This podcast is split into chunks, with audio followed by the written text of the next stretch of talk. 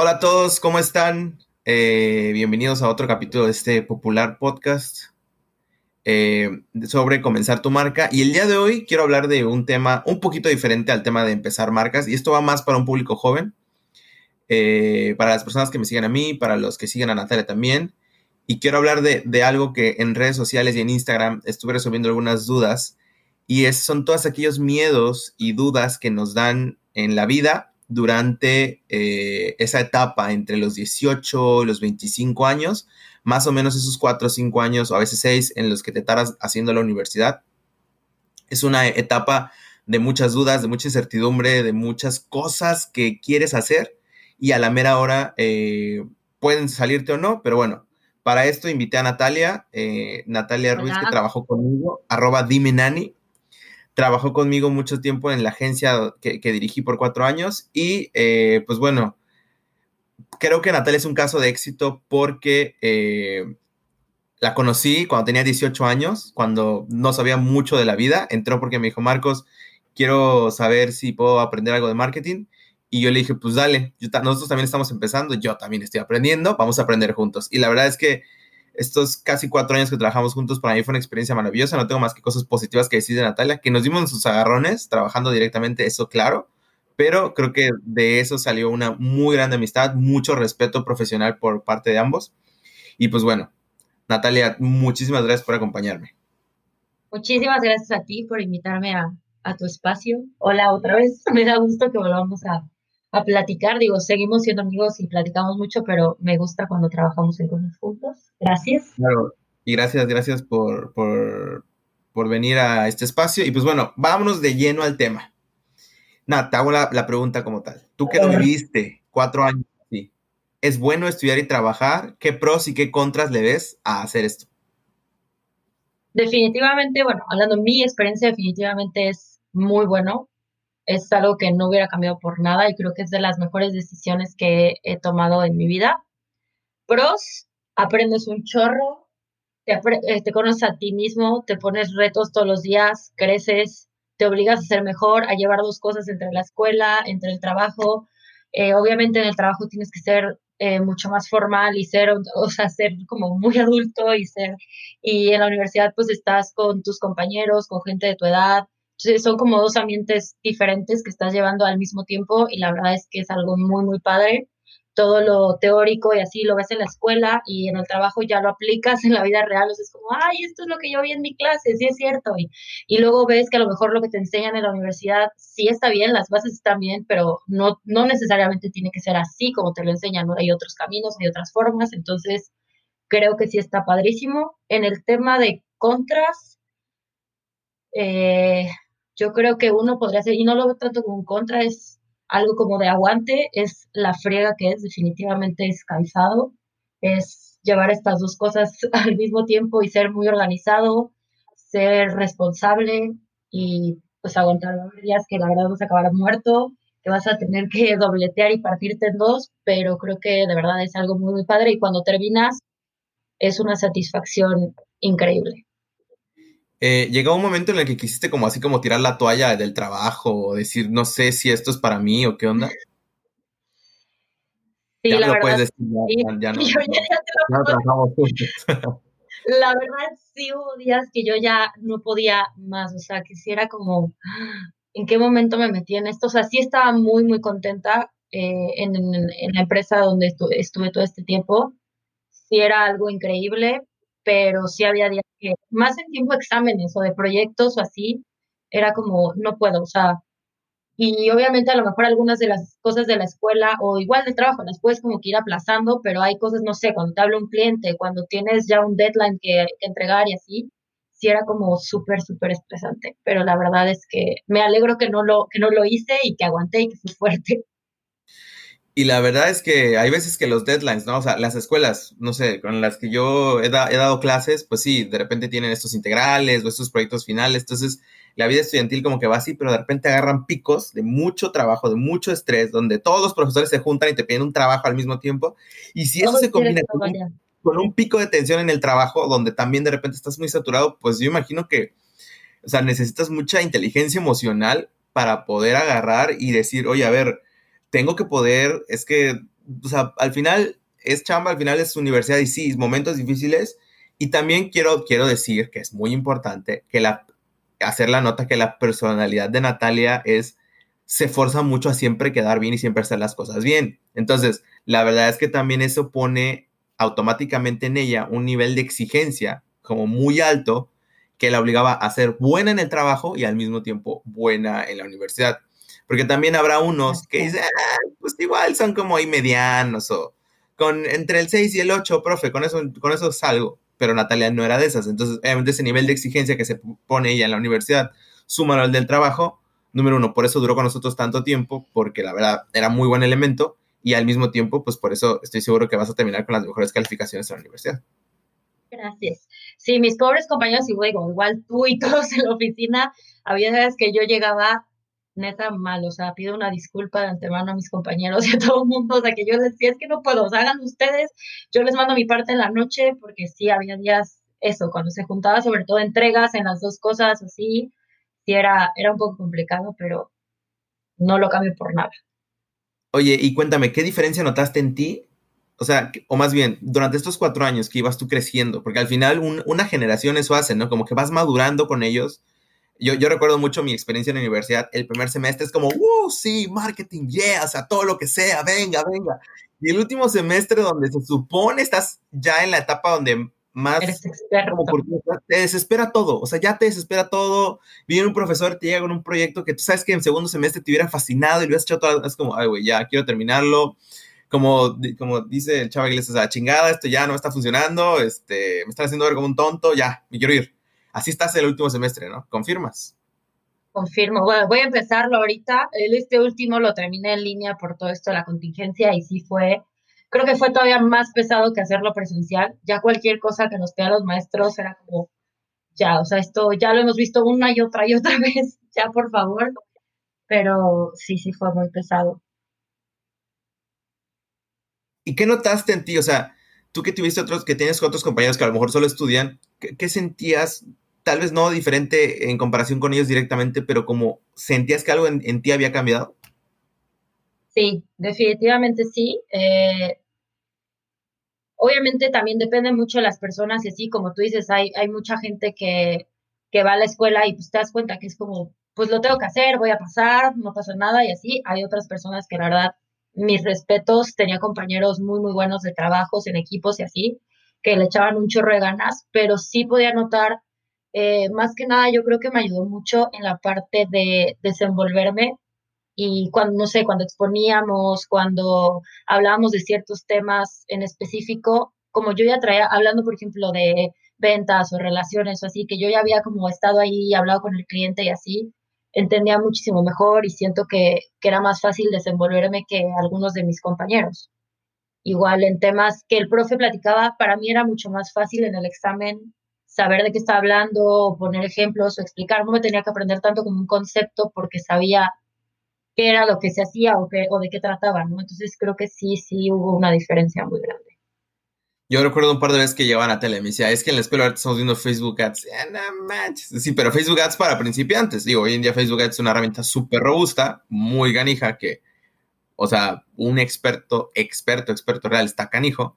Pero vaya, el, nivel que te ponen en la universidad de como de pícale aquí, aquí se abre la cuenta publicitaria, pues tú ya habías pasado por eso varias veces, ya te habías topado podías agarrar tú hasta dar la clase seguramente sobre algún tema, ¿no? Y también que... Con permiso, profe con permisa. Además que en la universidad creo que te topas con dos tipos, bueno, eh, tú, tú que viste ese proceso te topas con dos tipos de profesores.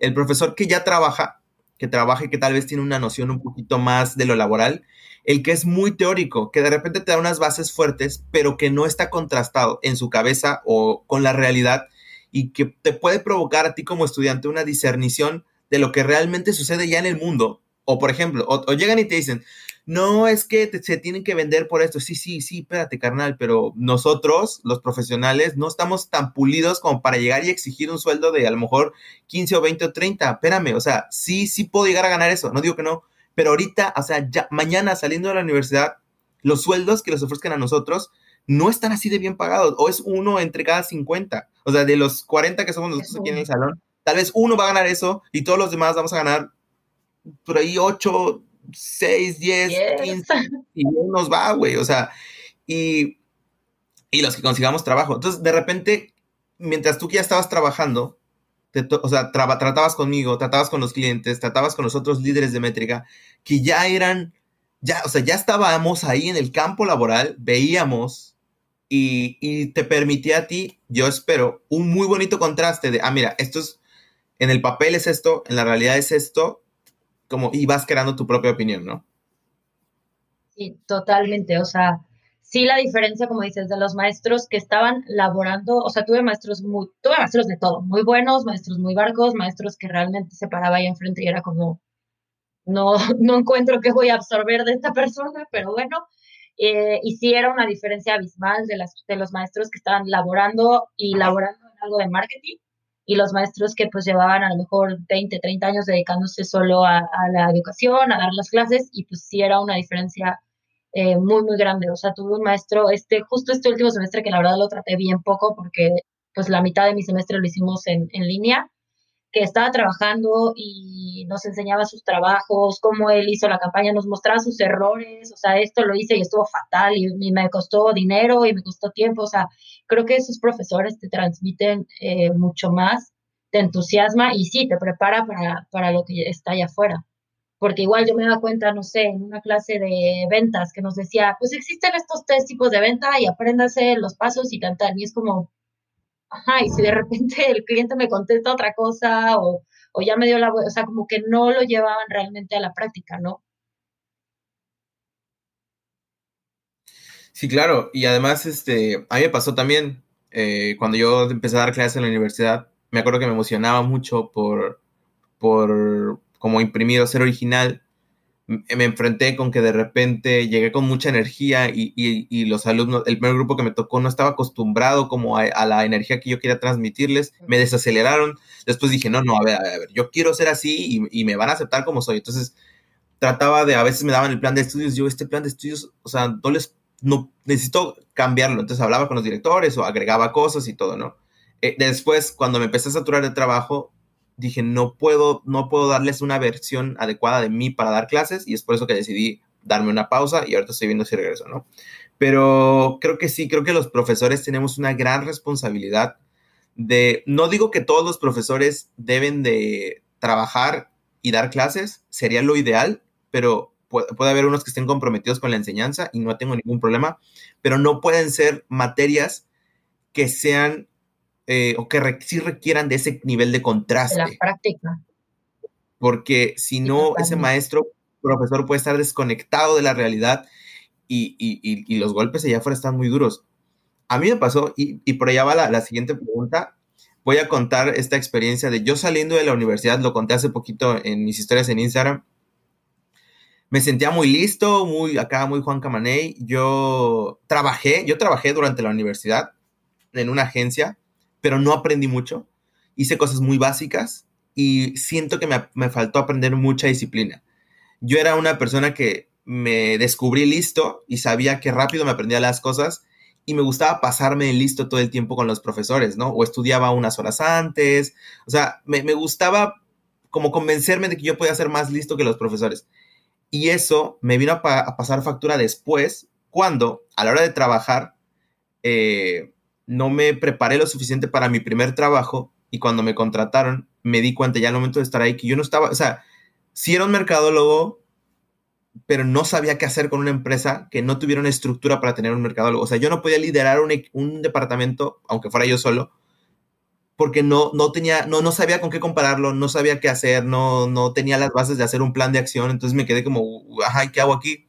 Mi jefa en ese momento era una contadora y lo que hacía mi, la persona anterior a mi puesto era mandar lonas. Yo, esto no es marketing, yo sé que es algo más, pero no sé cómo hacerlo. Entonces, fue una relación destinada al fracaso. Me despidieron a los cuatro meses. Me despidieron porque iba a hacer un viaje y yo estaba haciendo una ruta en Google Maps para, para hacer una, la ruta con el vendedor que iba a hacer. El dueño se paró detrás de mí, vio que estaba en Google Maps y pensó que estaba jugando. Me dijo, ¿qué estás jugando en la computadora? Y yo, esto no es un juego, estoy trazando una ruta y mandó a que me corrieran por eso. Evidentemente, no fue eso lo que me hicieron correr, o sea, ya había hecho como que, como que nomás no me hallaba, pero pues ahí es como... Fue lo que derramó el bastón. entre, entre líderes con lo que era un mercado en ese momento. O sea, no había clic. Ellos no necesitaban una persona como yo. Ellos querían gastar solamente, creo que 8 mil pesos en un puesto. No, ellos necesitaban invertir más para atraer a alguien con más experiencia, que alguien que les detectara errores y que les dijera a ellos como líderes qué hacer desde el área de marketing. No traer a alguien para que ellos le dijeran qué hacer porque ellos no sabían de marketing. Y eso es el caso de muchas empresas chiquitas o, negocios, ¿no? Y por eso es que estoy, estoy tratando con este tema de, de las consultorías. Yo estoy seguro, Natalia, que ese no es tu caso, lo que estoy platicando. Yo estoy seguro que tú hoy estás mucho más lista a tres meses de la salir de la universidad y hoy tú cabes en muchas empresas, hoy tú cabes eh, desde si quieres emprender, desde si quieres trabajar, si quieres asociarte o simplemente si quieres probar un tiempo, pero quiero hacerte esa pregunta, ¿cómo te sientes a muy pocos días de salir de la universidad y, de qué te sientes capaz hoy en día? Lo primero que siento, la verdad, es miedo, o sea, es una parte de alivio, o sea, es alivio de que, ay, ya terminé, lo que, o sea, a ver qué es lo que sigue, va a haber una maestría, va a haber un diplomado, qué es lo que quiero hacer, que sigue. Pero sí, sí es miedo a, a enfrentarme porque, bueno, todo este tiempo de la carrera estuve trabajando y sí, ya vi qué es lo que hay allá afuera, ya vi cómo está la situación, los trabajos, los sueldos, la vida, o sea, sí es muy complicado, la vida de adulto es muy difícil, pero vaya, durante esos cuatro tiempos yo estuve respaldada, digo, perdón, cuatro años, yo estuve respaldada por mis papás.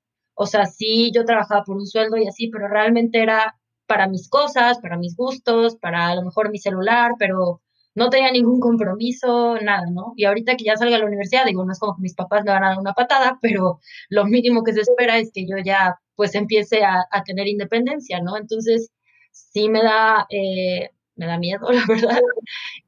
Eh, sé que soy capaz, la verdad es que he estado, y más en este tiempo de cuarentena y de introspección, me, he dado cuenta que sí soy capaz, que muchas veces como que me subestimo y creo que todos lo hacemos, o sea, en general todos somos de, y si no soy capaz, y si hago el ridículo, y si es que yo no puedo, yo no soy bueno, entonces creo que sí, o sea, estos cuatro años en la universidad y en el trabajo me prepararon para muchas cosas, obviamente hay muchas más cosas que aprender, pero sí creo que estoy un poco, un poco más lista de lo que no estaría si, si no hubiera trabajado, obviamente. Perfecto. Oye, y una, una pregunta derivado de todo esto que tú dices, que es muy interesante lo que tú dices, este tema del miedo, que mira, o sea, inclusive tú que llevas trabajando cuatro años, ya sabes cómo están, como dices tú, los, los trancazos allá afuera, y aún así dices, oye, te, como igual tengo miedo, y eso es lo más natural del mundo. El otro día explicaba, igual en las historias, porque hice muchas preguntas y me hacían preguntas muy relevantes, que, que me paguen el sueldo adecuado, que me tomen en cuenta porque soy joven, eh, que me den la oportunidad de trabajar aunque no tenga experiencia, eh, que me ven, o sea, yo he tomado muchos, un chavo que me escribió, he tomado muchos cursos y diplomados, sé y no me toman en cuenta porque tengo 20 años. Entonces yo le digo, mira, si no te toman en cuenta es que no es para ti o ese cliente o ese empleador, lo que sea, porque hay tantas personas allá afuera que ya están siendo exitosas y son mucho más chicas que yo, 25, 24, 23 años, y son ya directores de empresas. Yo creo que esto digital y sobre todo hoy la pandemia nos está rompiendo estos paradigmas de temas de edad. No porque te toques alguien de 50 años, eh, ya es un crack. Eso no, eso en la edad no te puede dar algunas cosas, pero no, no te lo asegura.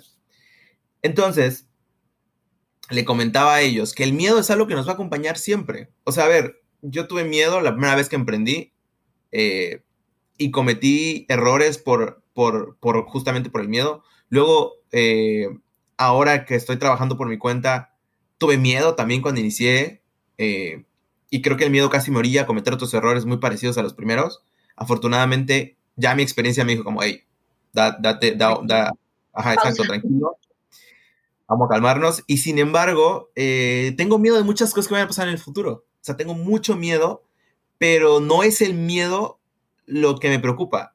Siempre es cómo actuamos a pesar del miedo y que el miedo, las decisiones que nos inspira a tomar. No es actuar por miedo, es actuar a pesar del miedo. Entonces, hoy estaba viendo un video muy interesante que dije, lo voy a recordar al rato. Era Jim Carrey dando una conferencia en, en una universidad él dijo, mi papá siempre quiso ser comediante toda su vida, pero él tuvo miedo de no poder vivir de eso y no poder mantenernos a nosotros. Entonces tomó la opción de ser contador.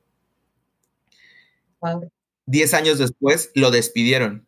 Ese día yo aprendí que aunque que tienes la probabilidad de fracasar, aún no siguiendo tus sueños. Entonces, ¿por qué no seguir los, tus sueños, no?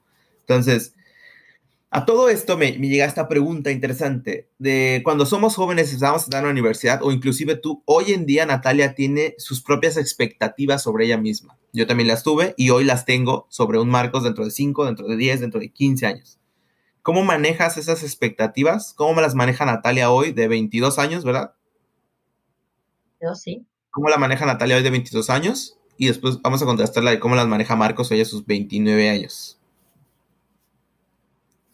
pues justo ahorita siento que fue como un parte de aguas, porque digo, o sea, estuve trabajando los cuatro años así, yo tenía un chorro de expectativas y bla, bla, bla, pero como que no, no sé cómo organizar esto, o sea, no, las tenía y yo las veía como muy lejanas, ¿no? el tema de, ay, sí, terminar la universidad y tener un trabajo que me permita a lo mejor terminar la universidad pagar una pequeña renta y vivir con, con algunas amigas o vivir yo sola, eh, o sea, no sé, como que tenía eso, pero no lo veía tan cerca. Y ahorita que ya estoy a meses de la universidad, digo, ¿qué tan cerca estoy de, de poder cumplir esas expectativas que tengo, no? O sea, ya hice esto, ya hice esto, ya hice esto, pero me faltan hacer todas estas cosas que, que veo muy cañón en un corto plazo alcanzarlas, ¿no? Entonces creo que sí me he dado cuenta que, que es bueno tener expectativas, es bueno saber dónde quieres estar y como ponerte como objetivos y metas que quieres alcanzar, pero también creo que no debemos de ser tan duros con nosotros, o sea, yo decir, como no tengo el dinero para irme a, la renta que yo quiero, soy una fracasada y ya no lo hice, o sea, no, dejar ahí ese objetivo de que, a ver, entonces, ¿qué vas a hacer para alcanzarlo en uno, dos, tres años, no sé? Este, sí siento que es eso, súper importante, no dejarlas, no como que tirarnos en el, en el piso y decir, ya no lo alcancé, ya no lo hice, ya valió, o sea, no es como qué voy a hacer y, pues no ser tan duros con nosotros mismos, yo creo. Eso es muy importante. Eh, con muchos amigos, con muchas, sobre todo amigos jóvenes, ¿no? Amigos que tienen tu edad o más jóvenes. Eh, por ahí el buen Arnaldo, si nos está escuchando. Y justamente hablamos mucho mucho de ese tema, ¿no? De a veces cuando de repente has probado un poco lo que es el éxito o, te acostumbras tú a, estos rendimientos altos, tus expectativas que vas creando sobre ti mismo pueden ser muy altas. Y yo creo que también del otro lado, si de repente pues eras una persona que pues como que no sabía qué onda con la vida, esas mismas expectativas, o es más bien esa misma incertidumbre que se genera por no saber qué pedo, hace que tus expectativas de repente se puedan diluir y eso también te puede causar terror, como lo mismo de que tú agarras y saber, yo tengo que llegar aquí, y, e, y, el de repente sentir que el tiempo va avanzando y no vas avanzando a la velocidad que a lo mejor en tu cabeza te imaginabas, puede ser, puede ser un tema que te paraliza. Y yo creo que ahí la clave está en, número uno, entender que puede que los objetivos nos los pongamos. Y, y sí es importante ser disciplinados, porque la disciplina implica ponerte una, una meta y alcanzarla. Pero no siempre no alcanzar la meta no lograrlo significa un fracaso rotundo. Puede ser que aprendas muchísimo en el camino y no por eso se vuelve un fracaso. Sí, tal vez se vuelve un fracaso como, como abstracto en el tema de la meta, pero no quiere decir que de eso no puedas conseguir un éxito en una segunda fase. Tal vez yo me hubiera imaginado hoy. Exacto, tal vez yo me hubiera imaginado hoy de alguna u otra manera y sin embargo, cuatro años después de haber iniciado mi primer negocio, me siento muy cómodo donde estoy, me siento muy cómodo por muchas otras cosas que logré y eh, no soy muy duro conmigo mismo. Si yo o cualquier otra persona nos comparamos, la comparación puede ser una arma horrible. Compárate cuando si quieres para inspirarte, pero no compares, no te compares para golpearte, no te compares para decir es que esta persona, no sé, si yo me comparara con otros emprendedores a los 24 años, pues seguramente me va, me va a dar un bajón. Pero si me comparo tal vez con otros de 50, me voy a sentir aún muy chingón. Ya hice esto, sí. Exacto. y no, y no precisamente funciona así. Como bien dicen, no es una, no es un, no es una carrera, es un maratón. O sea, esto es de constancia, esto es de ser aquí. Si fallas, no importa, levántate y prueba otras cosas nuevas. De muy joven mi papá me comentó que eh, Tomás, y después encontré que esa frase sí era cierto, que Tomás Alba Edison, que era un inventor nato, decía que, que probó 999 formas de no hacer una bombilla. O sea, fracasó tanto que al final la bombilla después de 999 intentos, dijo, si yo me hubiera detenido al intento 400, pues quién sabe quién hubiera inventado la bombilla o quién sabe si se hubiera inventado cuántos años después. Entonces, el fracaso a veces, una y otra y otra vez, nos hacen aprender y nos hacen cometer errores nuevos, que es algo que yo traigo como mucho, o sea, yo al menos me mentalizo, equivócate Marcos, pero si te vas a equivocar, equivócate diferente. Y si puedes hacerlo con estilo, pues qué mejor, ¿no? Pero, eh, pues sí, yo creo que las expectativas es un tema importante. Nat, última pregunta. Y ya para que, no se, para que esto no dure más que, un capítulo de una serie de Netflix. Es qué pasos hay que dar saliendo de la uni. ¿Qué le recomendarías hoy? Perdón, ¿qué pasos le recomendarías a alguien que está por entrar a la uni y después la de salir de la uni? Hoy, alguien de 18 años. Una mini Natalia, un mini Marcos que están por entrar a la carrera, tal vez de administración, tal vez de marketing. ¿Qué le recomendarías? Uno, yo creo que serían tres cosas. La primera es, conócete bien, o sea, hazte un análisis y ok, quiero hacer esto, esto me gusta, esto no, o sea, no por prisa, ni por lo que van a estudiar tus amigos, ni por lo que te dicen tus papás, estudies algo que ni te guste, ni te va a hacer feliz, ni, o sea, y no lo veas como algo de que, ay, algo que voy a estudiar solo cuatro años y voy a estar con mis amigos y da igual, no, porque al final vas a salir y te vas a dedicar a eso, a lo mejor una que otra persona cambie su rumbo y termina haciendo algo completamente diferente, pero la gran mayoría no. Entonces, ¿qué necesidad de arrastrar eso toda tu vida y a lo mejor en 30 años decir, ¿por qué estudié contabilidad? O sea, lo odio, no me gusta, estoy aquí porque esto me deja dinero y soy infeliz, ¿no? Entonces, y que a lo mejor va a llegar un punto en el que va a ser muy tarde decir, ay, ya no quiero. O sea, a lo mejor en la universidad sé que a veces da miedo decir, papá, creo que me equivoqué de carrera, oye, mamá, esto no era lo que quería, pero mejor darse cuenta en ese momento que dejarlo pasar. La otra, eh, yo creo es, si tienes la oportunidad, que es algo que yo hice, es investigar un poco más, no nada más te quedes con el plan de estudios y eh, lo que vas a salir egresado, o lo que, o sea, perfil del egresado, ¿no? El típico que te viene ahí en los folletos, no, o sea, si tienes y puedes ver a alguna empresa que se dedique a lo que tú quieres estudiar, ve qué es lo que terminas haciendo realmente, o sea, qué es lo que se hace en la empresa, qué es lo que tú puedes hacer, qué puestos puedes ocupar. Pregúntale a esas personas cuáles son sus funciones día a día y trata de visualizar, o sea, esto es lo que me gusta, esto es lo que sí voy a querer. Y tres, que sí te tomes el tiempo de, de, que va de la mano con lo primero, o sea, que no te sientas presionado y así, sí te tomes el tiempo de pensar bien esa decisión. O sea, bueno, a mí no se me presentó la oportunidad de a lo mejor poderme tomar un año eh, para ver qué quería o viajar, o, pero creo que si tú lo necesitas, si es, digo, si lo vas a necesitar y lo vas a aplicar para descubrirte, conocerte, esta parte de saber en qué soy bueno, qué me gusta, qué quiero hacer, hazlo. O sea, si tómatelo, si te dan esa oportunidad, aprovechalo te digo, para crecer, para conocerte, para tomar una pausa y decir, ok, ¿qué quiero hacer? ¿Qué voy a, cómo me visualizo? Y pues aprovechalo al máximo. Yo creo que esos serían mis tres consejos. Fíjate que yo, si yo hubiera tenido la oportunidad de saber eso, o sea, eso que estás diciendo, o saber lo que sé ahorita cuando tenía 18 años, tal vez antes de estudiar una carrera me hubiera ido un año, como bien dices tú, o tal vez un año me hubiera tomado para viajar, para trabajar en algo muy parecido a lo que tal vez tendría la teoría de que quisiera estudiar, para intentar poner un negocio y ver lo que se siente, o no sé, probar varias cosas y entonces regresas ya como que con una cabeza, ok, porque si no, o sea, la universidad no debería de hilarse tan rápido con la preparatoria, o sea, es como que vas como te avientan y órale, te avientan y órale, te avientan y órale, te avientan y órale. Es como, órale, sigue, sigue, sigue, sigue. 24 paras. Y es como, ajá, ¿y ahora, ¿y ahora qué? ¿Cuál es el siguiente túnel? y después de estos años, ¿qué, no? Ya te, como borrego, te soltaron, mijo, y ahora va, jala para donde tú quieras. Y está complicado eso, ¿no? Entonces, creo que sí, creo que los, los jóvenes hoy necesitan esta oportunidad de tomar un respiro en un mundo tan acelerado y en un mundo que hoy ha sido frenado de manera tan abrupta como nos lo han hecho a todos, ¿no? Ayer estaba viendo los videos de que ya, ya, ya los restaurantes te están presumiendo su nueva normalidad sin música porque te hace hablar más alto y que puedes escupir y eso te puede, o sea, contaminar. Hay tantas cosas que tú es como, güey, pasando muchas cosas.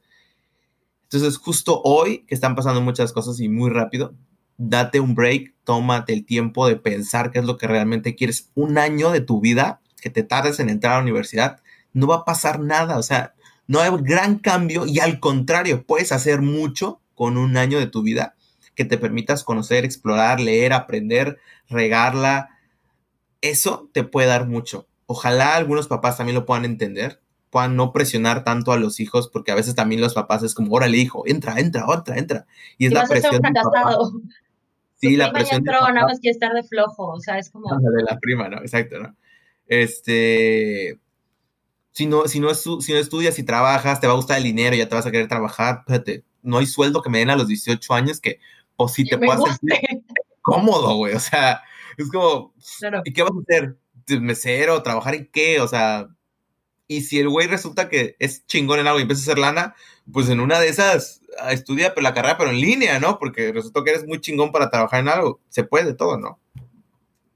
Entonces, bueno, pues sí, la verdad es que eso es lo que yo recomendamos. Eh, si, si, hay alguien aquí que nos está escuchando y está en esta etapa, eh, pues yo creo que, al menos yo por lo personal, estoy seguro que Natalia también, mándenos un DM si tienen dudas, escríbanos en Instagram seguramente si en algo podemos ayudar, si algo sé de Natalia es que le encanta ayudar a las personas, es una persona con un corazón enorme y muy noble.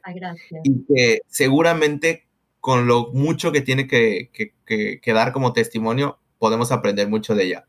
Nat, por último, este, ¿qué viene para Natalia en el futuro? ¿Quieres platicarnos de, de, de, de ti? O este, y finalmente, pues, ¿cómo te podemos encontrar en Instagram, en vas a sacar tu podcast próximamente.